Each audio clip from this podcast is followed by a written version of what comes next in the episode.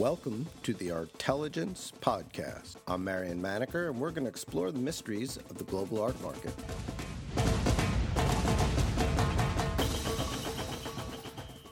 Jonathan Miller is the CEO of Miller Samuel, a real estate appraisal firm in New York. He's also one of the world's leading authorities on real estate valuations. His market reports are relied upon as the last word in real estate trends.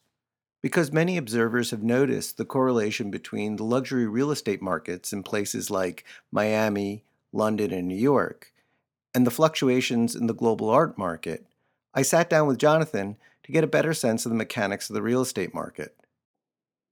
Uh, Jonathan Miller, thank you for taking the time to talk to me. Um, there seems to be a rough correlation between the art market and the New York real estate market. One presumes we're talking, especially at the high end, about some uh, similar dynamics. Uh, outside buyers buying for investment, people buying as um, second and third homes, uh, a sort of global base of buyers. So, the place I thought we could start, since there's a lot to cover sure. in that, is at the very, very high end. We noticed in the art market from around 2012 to um, 2015, the top of the art market got higher and higher. About the same time, first in London, but then very much in New York, we saw the top of the real estate market here get higher and higher. You started seeing uh, 70, 80, 90 million dollar apartments. We started seeing 60, 70, 120, 180 million dollar paintings. Uh, so I, I also noticed that that all stopped at the end of 2015. And I wanted to ask in both the art market and in the real estate market. So I wanted to ask you, what's behind the slowdown in the real estate side? Uh, sure. Uh, first of all, thank you for uh, inviting me uh, to speak with you what's been an interesting dynamic and one of uh, one of my uh, favorite tells of covering the housing market when we get a little frothy, especially as we skew to the high end. And I'll give you some reasons why we skewed, but is this idea that as soon as the development community starts talking about their projects as art, uh, I immediately that's a red flag that that they've run out of reasons to distinguish uh, from other from other projects, it's usually a sign that there's a lot of supply because they're picking something very intangible, and that's the only basis for buying a hundred million dollar apartment. And it's a status object rather than a home. Correct, and and I think um, you know, look, the the phenomenon we've had in this last cycle, and I've been doing this 30 years, and every development boom or housing boom has ratcheted up in price. And one of the one of the reasons for these what we call the super luxury phenomenon this go around, we had in Manhattan, we had a hundred million dollar transaction. There's a contract right now, supposedly for 250 million on Central Park South at 220. Uh, there is uh, there is a number of listings around the country that were priced. There's in fact there's a sort of an off-market uh, property in LA that's at 500 million. There's a one point, I think it's three billion dollar property um, in Europe. Um, th- so so we've really come off the rails in terms of past patterns. But really, I think what's happened is uh, after the financial crisis, we've um, we have a sort of a, a, a, an army of global investors that are seeking out uh, higher returns in a low interest rate world.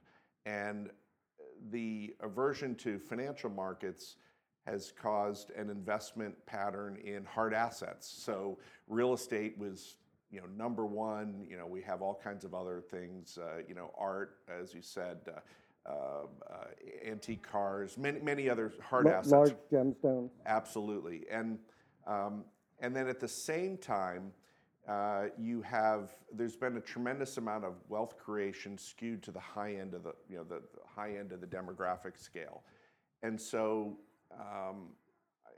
and then on top of that you have you know if you look at the regions of the world you know we're based in New York but you look at the regions of the world like Europe um, even before Brexit we have they've been on a slippery slope with the euro. Um, you look at China with their decreasing um, performance of their economy um, uh, and this mad rush to try to extract funds and invest them, diversify elsewhere. You have, the, you have South America, especially Brazil, the implosion of their economy uh, that you know, was once sort of the star of South America. All these investors are trying to preserve capital. They're trying to um, they're trying to park their money somewhere. What I, what I call the phenomenon that we're seeing in New York and Vancouver was the really the first one uh, to see this was uh, we're building the world's most expensive bank safety deposit boxes, right? You, you build it, you put your art and other treasures in it, and you rarely visit. And, and I think that's the phenomenon we're in now. In, in Vancouver, they used to say that they had 20 years of taking money out of Hong Kong, and then uh, uh, they expect another 20 years of taking money out of China. Right. And so much of the development, the, the mainland Chinese uh, got very smart to this and said instead of buying other people's apartments in Vancouver, we might as well build our own. Right. And they created their own um, development. It's, a, it's, a, it's actually sort of a sub-market of the overall market, and now you're getting a backlash. So Vancouver or the province that they're in initiated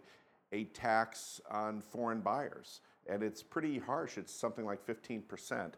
Uh, and, we're, and, and you know, there, it's been talked about in New York, but New York seems to be very against this because this is an international city. Tourism is at, has been at record levels for 12 years. Uh, it would be counterproductive and somewhat contr- contradictory to the branding of the city. So did it shut off this uh, last eight, ten months because there was a sudden oversupply with all these new developments? Or, you know, around the same time, there was a lot of talk about using um, uh, the, the property market as a way to uh, shift funds and cracking down on those ca- crash, uh, cash transactions. And I was curious whether that had put a pall on the top of the real estate mar- market uh, or it was just the oversupply. So I look at this la- latest development cycle, which has been largely skewed north of $5 million. Half of all new development is above $5 million, which is unprecedented. That's, that represents the top 7 or 8% of this market. Uh, and th- those, those are big numbers. The, the, um, so there's a couple of reasons why it ran out of gas. And, and the first is that um, and just for context, I see sort of the peak of the development market here was in mid 2014. Only the beginning of 2016 is when this became openly discussed. And this is not unusual. We see this with, uh, you know, there's a saying in housing that housing prices are sticky on the downside because sellers are still attached to the, they're anchored to the old high, right? I'm sure it's similar in, in the art world. And, um, and so what we saw was, uh, you know, in this cycle, the commercial banks, the big national bankers that uh, didn't provide the construction financing that they typically do because they were still mired in the housing bubble, sort of the, uh, the uh, you know, the, the after effect, the hangover period. Uh, there's, a, there's a lot of things They going on. cautious. Right, they're cautious, and also interest rates are too low in terms of the spread is so narrow that they're very risk averse. On top of there's been you know, continuing fines out of Department of Justice, uh, loan buybacks from Fannie Mae, and so they, they've been sort of under siege and rebuilding other lines of business. So Wall Street stepped in, and and what we had, you know, it's Wall Street like hedge funds, sovereign wealth funds, private capital flooded in to fill the void because now you, you have this you know uh, army of investors, as I said, looking seeking out you know higher returns in a low interest rate world. Um, And they're cash buyers too. right? and uh, they're skewed to the top, so they're not. So, for example, sales over five million dollars in Manhattan are over eighty percent cash buyer, all cash buyers. So it it it sidesteps around the the tight credit conditions that still exist for mortgage financing since the uh, the financial crisis in, began in 2008. And I kid you not, January 1st, it was because it's a new budget year or whatever it is. The, uh, the Wall Street tends to operate in silos, and what we saw, and this is anecdotal, but it was it was it was amazing. I, you know, I, I was sort of on the front line of this. is that they woke up, they opened the windows in their silos, and they said, "Oh my goodness, there are seven identical buildings across the street." And all of a sudden, it was panic. And so, what's happened now is that um, fin- financing for new construction is next to impossible for these super luxury condominium projects. And so, you know, right now we're looking at uh, somewhere in the neighborhood of uh, five and a half years of overbuilding that has occurred uh, that we can see through early next year in terms of too much supply. So we have three, four, five years, you know, before we even sort of level off in terms of product coming to market. So supply got out ahead of demand, but there's still demand, is what you're saying. Absolutely. So this is what's happening. Um, you know, uh, you know, valuation is you know a huge part of the art world, uh, I, I, assume, and and uh, you know if you if you look at when a um, if you look back at sort of peak new development, I said two, 2014, where peak pricing, that was where prices and value were about the same, you know, give or take a little bit.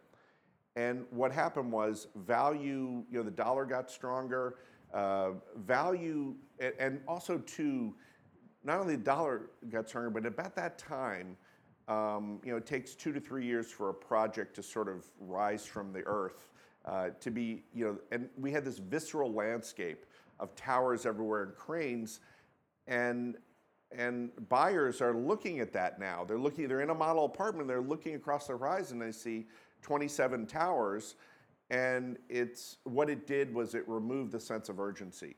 So in a very short order, the value dropped sharply from price. And there was a spread, and you know the spread is probably somewhere between five and twenty percent. Uh, you know, sort of bid-ask standoff, right? Absolutely. So what does the seller do when um, the buyers constantly come in low? You know, they take they take one and a half to two years to capitulate. Uh, the same thing happens with a single family, uh, you know, just a standalone home somewhere.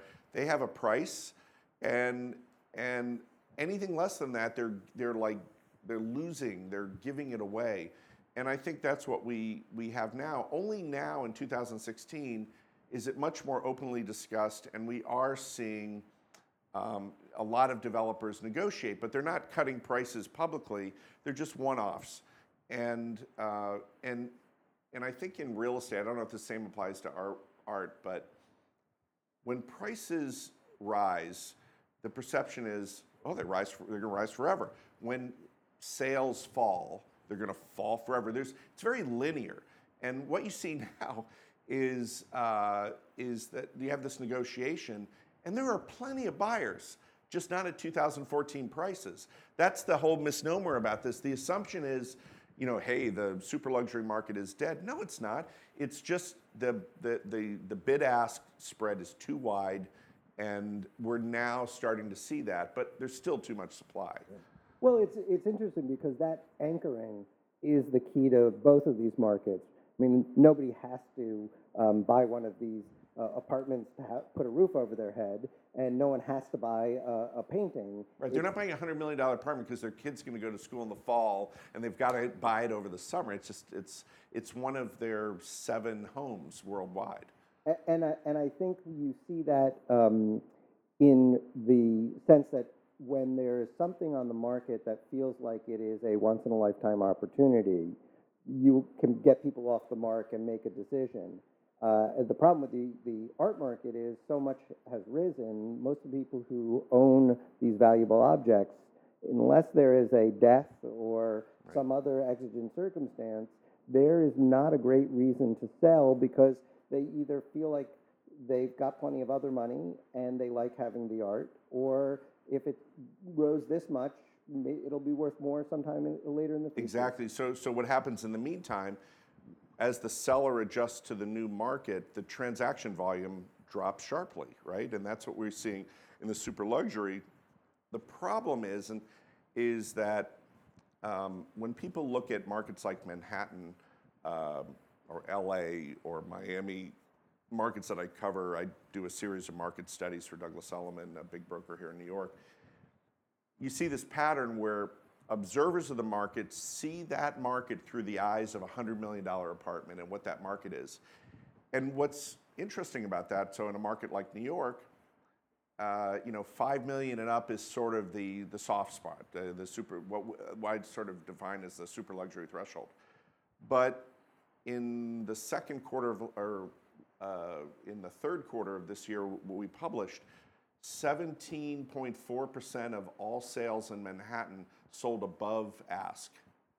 So what happens is, and what we're seeing nationally with housing is, housing prices are, the market is very soft at the top and tightens as you move lower. And the reason for that is all the new product came on, were, was skewed to the top, and the lower end of the market where we're seeing incredible job creation and population growth, uh, that's a static housing stock. So what happens when the supply is fixed and demand rises?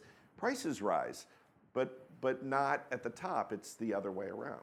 So you can't afford that um, penthouse or the small townhouse, but you will pay extra for you know the classic six just because you know that there's really nothing you can afford above you, and you're kind of stuck in this band, and you might as well spend a little extra money because you can't get up to that next level. That's that's absolutely correct. And then on top of it, while you're trying to buy that classic six apartment, there are 30 other people that have submitted bids, and they're filtering out who's paying cash, who's getting a mortgage, and it goes, you know, and that's how it kind of goes. And um, and that is not what's happening at the top of the market. So you have this significant but, but those, polarization. Polarization. But those people are getting some sort of psychological effect from seeing the top of the market, some confidence building. You, may not be ever be in the place to buy a 10, 15 million dollar apartment, but if you're shopping for a two million dollar one, it's the the sort of climate that you're in that makes you make decisions based on that. Well, you know, I, I think there's something to that because even with this correction at the top of the market, um, and there is some concern. You know, Wall Street's big term in this cycle is contagion. You know, does it, you know, it's like a wedding cake, you know, la- layers and layers, and the top melts. Does it melt into the layers below it? And there is some of that happening, but it's taken longer because the top of the cake, so to speak, was so much further away from the rest of the market than everything else. Well, it also the the five million and up apartments uh, are not being discounted to three so that the person bidding on the two and a half moves up and opens up No, the you're spot. seeing discounts of between five and fifteen percent. That's why I view, you know, sort of the, you know, sort of the generic, you know, every building is different, and you know, the initial pricing they had uh, may have been ridiculous or, you know, right on. So that determines how much the discounts that necessary to come to market. But um, the other, what's interesting about uh, the New York market is that we're we're actually seeing um, uh, sales activity has because of the new development space uh, being soft, you know, has dropped uh, quite a bit, somewhere between every quarter for the last four or five quarters, somewhere between 14 and 20, 21 percent, which is big year-over-year decline. However, it's still about 19 percent above the 10-year average. So what we had in during this boom in 13, 14, and early 15 is uh, you know basically uh, you know heavy heavy volume um, across the board. And what the market is doing now is resetting. Um, activity levels are not what they were, but they're still higher than longer term averages, at least for now. For, the developers here in New York, and even for the people doing the big spec houses out in LA, and I'm assuming the developers in Miami, which yeah. seems to be in the same sort of phase too. Yeah. Lots of supply, some demand, but you know everyone kind of in a standoff uh, over price. Um, is is there a, a time pressure, or is there a you know a horizon they can like tough it out for 10 months, but, but two years is going to kill them? I mean, is there, is there uh, some capitulation that we might uh, expect on the uh, horizon? Absolutely. I, I, think it, it, it's, it's project specific. So there's, a, there's many ways to look at it. One way is when did they buy the land? Because, because uh, that determines, you know, the reason that we're seeing all this high end development in these markets is land prices are at unprecedented highs mainly because we just came out of the, the biggest housing boom in the modern era a decade ago, and the sort of low hanging fruit has been picked over. So, uh, uh, and technology has changed, uh, meaning um, civil engineering and architecture, where they can build buildings that are twice as tall as they used to be on a smaller piece of property. All of a sudden, that becomes very expensive. So that's been that's been a key uh, determinant of of um, how how much the building had to be priced at, and ultimately the market could no longer support those prices, so demand softened. But if you bought the land a decade ago, your going in costs, or even five years ago, your going in costs are much lower, and therefore you have more wiggle room, more staying power.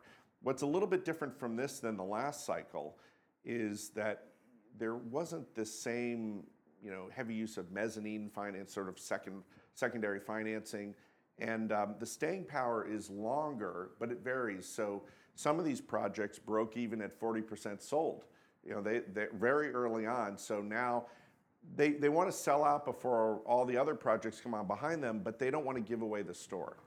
They, they if they broke even, every sale they make, they wait for is more profit, so it's worth waiting. Correct, and and and they're you know the, the the the time value of money at the low rates is much less than it was say in the last cycle.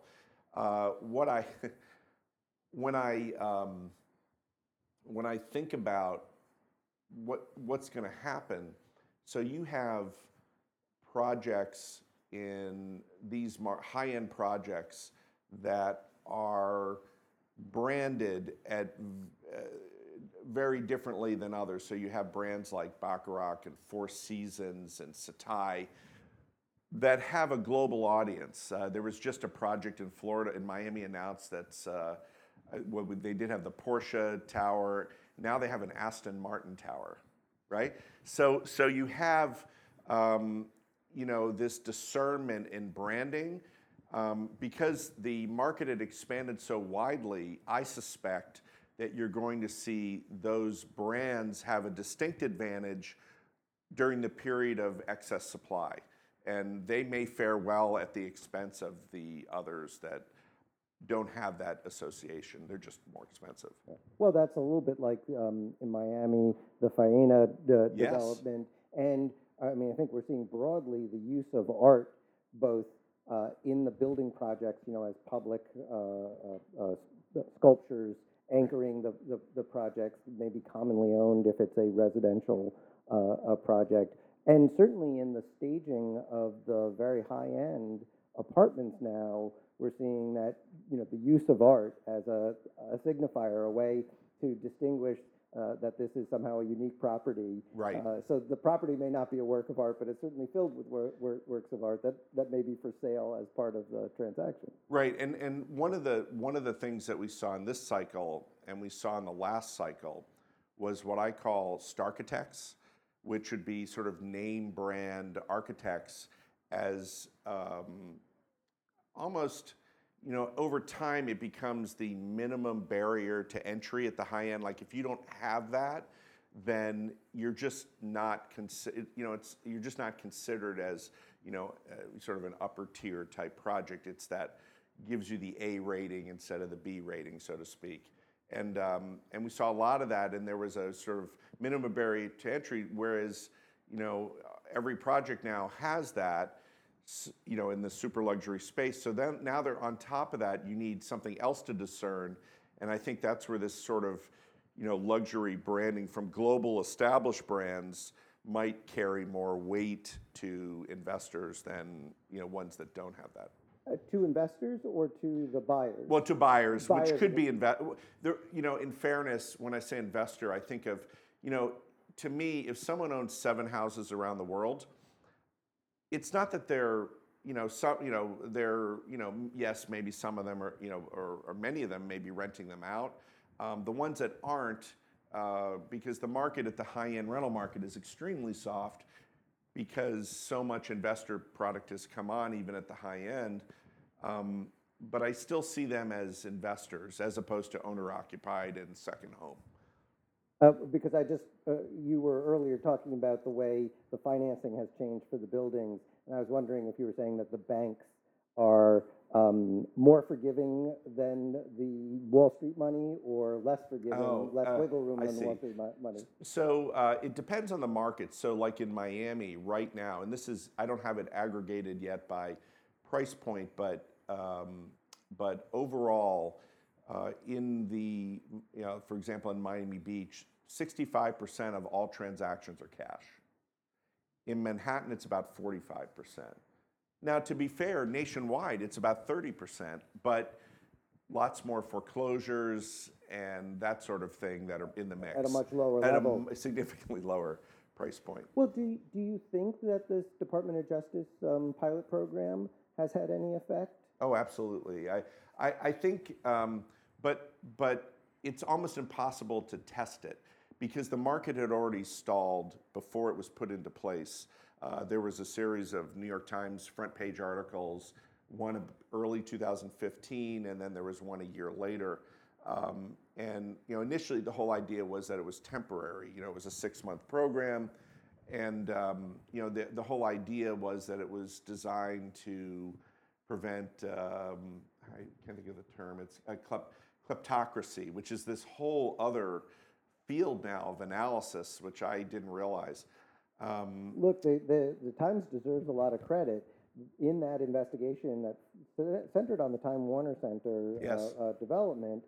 The figure who came out of that, uh, Jho Low, for both numerous real estate purchases and art purchases, has gone on to uh, be seen as a, a, sort of central figure in the 1MDB uh, Right, uh, right. issue. So they got that fairly early. Now, Right. that may be he, that may be just because that's an anomaly Right. rather than he's indicative of a, a larger class, which is what the article was trying to uh, Right. suggest. Well, well, that's the thing. So, so um, you know, they they did a deep dive on, I forget how many. I want to say like 15, you know, um, buyers, and and and they cracked the LLCs, and it was impressive. Um, the the my only hesitation was, and um, is that uh, you know it, it characterizes anybody that pays all cash.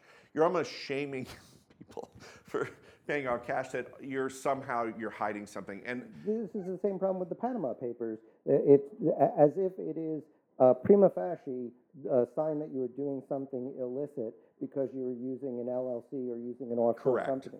Correct. I, I- agree. And and and so I was thinking to myself, eh, you know, uh, very wishful thinking. You know, if I were a billionaire and I had a, a family, I mean, I have a family, but you know, we're, you know, I wanted to buy you know, my kids each a ten million dollar condo and just pay cash. I don't need a mortgage, whatever.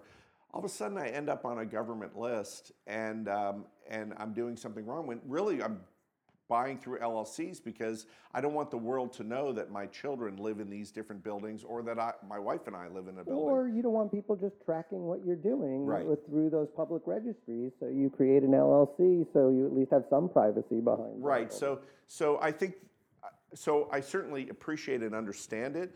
Um, um, I, I felt, I, I, I, I felt it was a, it was, it was a little bit of an overreach because it was applied to anybody paying cash uh, over three million dollars in Manhattan, which is eighty percent of the market, literally. Uh, uh, but on the other hand, I certainly understand it, and the same thing in Miami. It was one million and over, and uh, you know it's the same sort of thing. So so it's hard to say whether it it it caused the slowdown because the slowdown was already here. So to measure it, but um, now they're you know embedding it, and it's um, it's here to stay. Uh, what other cities uh, do you see becoming these kinds of markets? I mean, I'm assuming in this conversation, what we're really talking about is real estate markets that have become global. Uh, you know, and, you can think of a handful around the world for a variety of reasons. Some that there's, you know, like Hong Kong or even Dubai, where there really is no local population, but there's so much business Right, there, there right. that you would need, need to have a, a, an expat real estate uh, market. And, and London and New York have become sort of famous for being these, you know, They're new- vying for first place, first and second place, right? But it's uh, very differently, it's, it, it seems. I mean, you know, in, in part because I guess New York has always uh, sort of attracted uh, the Well, pe- pieditarians, you know, the people with a second home. Absolutely. Uh, so um, I see this, this is absolutely a global phenomenon. This is not unique to New York or Miami. I cover uh, in my market research uh, LA as well. Um, I don't cover San Francisco, but I follow it.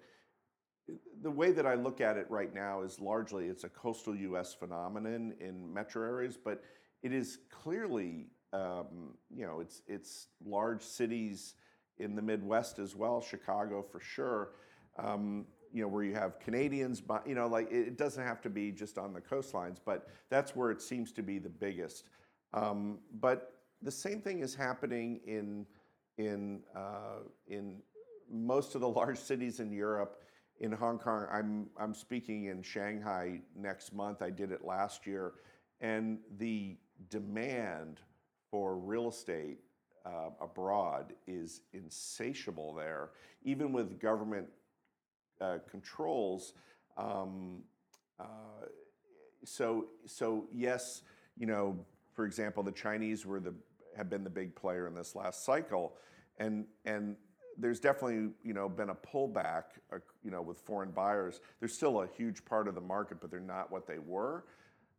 But, just because that's true in New York, we're going to have record uh, real estate investment in the US from the Chinese this year, which was a record last year, which was a record the year before. So just because they're not necessarily active in these, what they're doing is they're looking for upside opportunities. Because it's an investment. It's an investment. It's not. It's not all about you know we were talking about earlier about uh, sort of you know bragging rights. I want to have the, the highest floor in the building and all this. But that makes a market like San Francisco, which is notorious for having uh, pressures unrelated to global The uh, rental uh, market yeah. is crazy.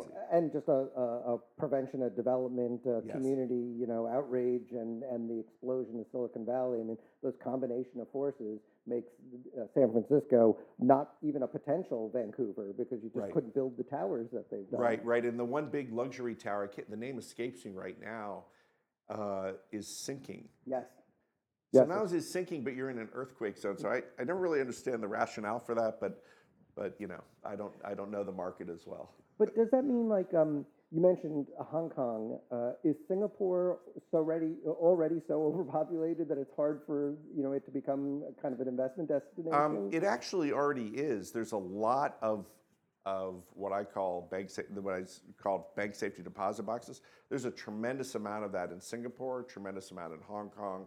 Um, uh, many of the, the sort of the big urban centers in Southeast Asia are already seeing that.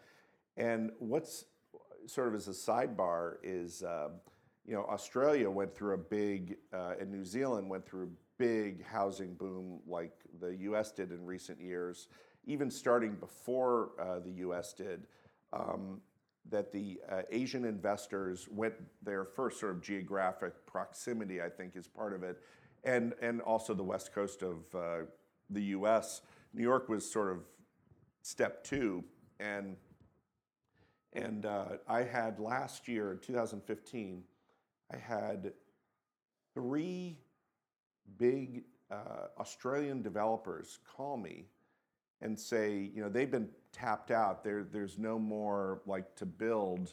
You know, it's become cost prohibitive, and the vast majority of their developments have been absorbed by the Chinese. And now they're exploring other places in the world to develop just because they've been oversaturated from this phenomenon. It's, it's quite a story. And and is there any American money, U.S. money going to uh, these other cities the same way? I mean, There I- is there is now. Um, I I'm hearing I'm getting feedback from developers and ve- investment groups. Uh, for example, South America, we're seeing that um, uh, just because of the strength of the dollar. It just makes sense. Um, it'll be interesting to see how Brexit plays out, right? Uh, you know, it hasn't happened yet, and so we don't really know. Uh, but it's favorable for external investment coming in. And it doesn't seem, for all of the other financial issues going on in the global economy, the savings rate or production of savings, the savings glut that they, they periodically talk about, uh, seems to be, uh, you know, sort of perennially with us. Right. It, it sure does. You know, you know, I, I think we're going to have, uh, and you know, my crystal ball is held together with duct tape, so I, am no, I'm not credible. But but my my gut is that we're going to be in a low interest rate environment for more than a decade, if not decades. Uh, like this is a fairly permanent until something structurally happens that that changes it. And as a result, I think you're going to have continuing distortions in assets um, as investors are looking to, you know, benefit from, you know, tax advantages and appreciation on assets. Um, and that's going to probably skew, continue to skew global wealth. You know, one of the, um, the big, the big patterns we've seen in the U.S. is that know, the top 7% of the market, the net household income has risen over the last decade, something like 30%.